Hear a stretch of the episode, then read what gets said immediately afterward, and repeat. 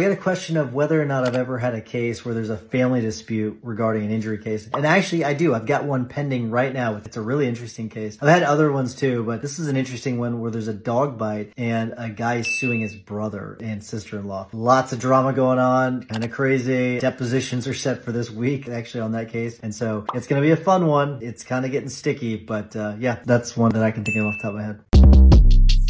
Short Cast Club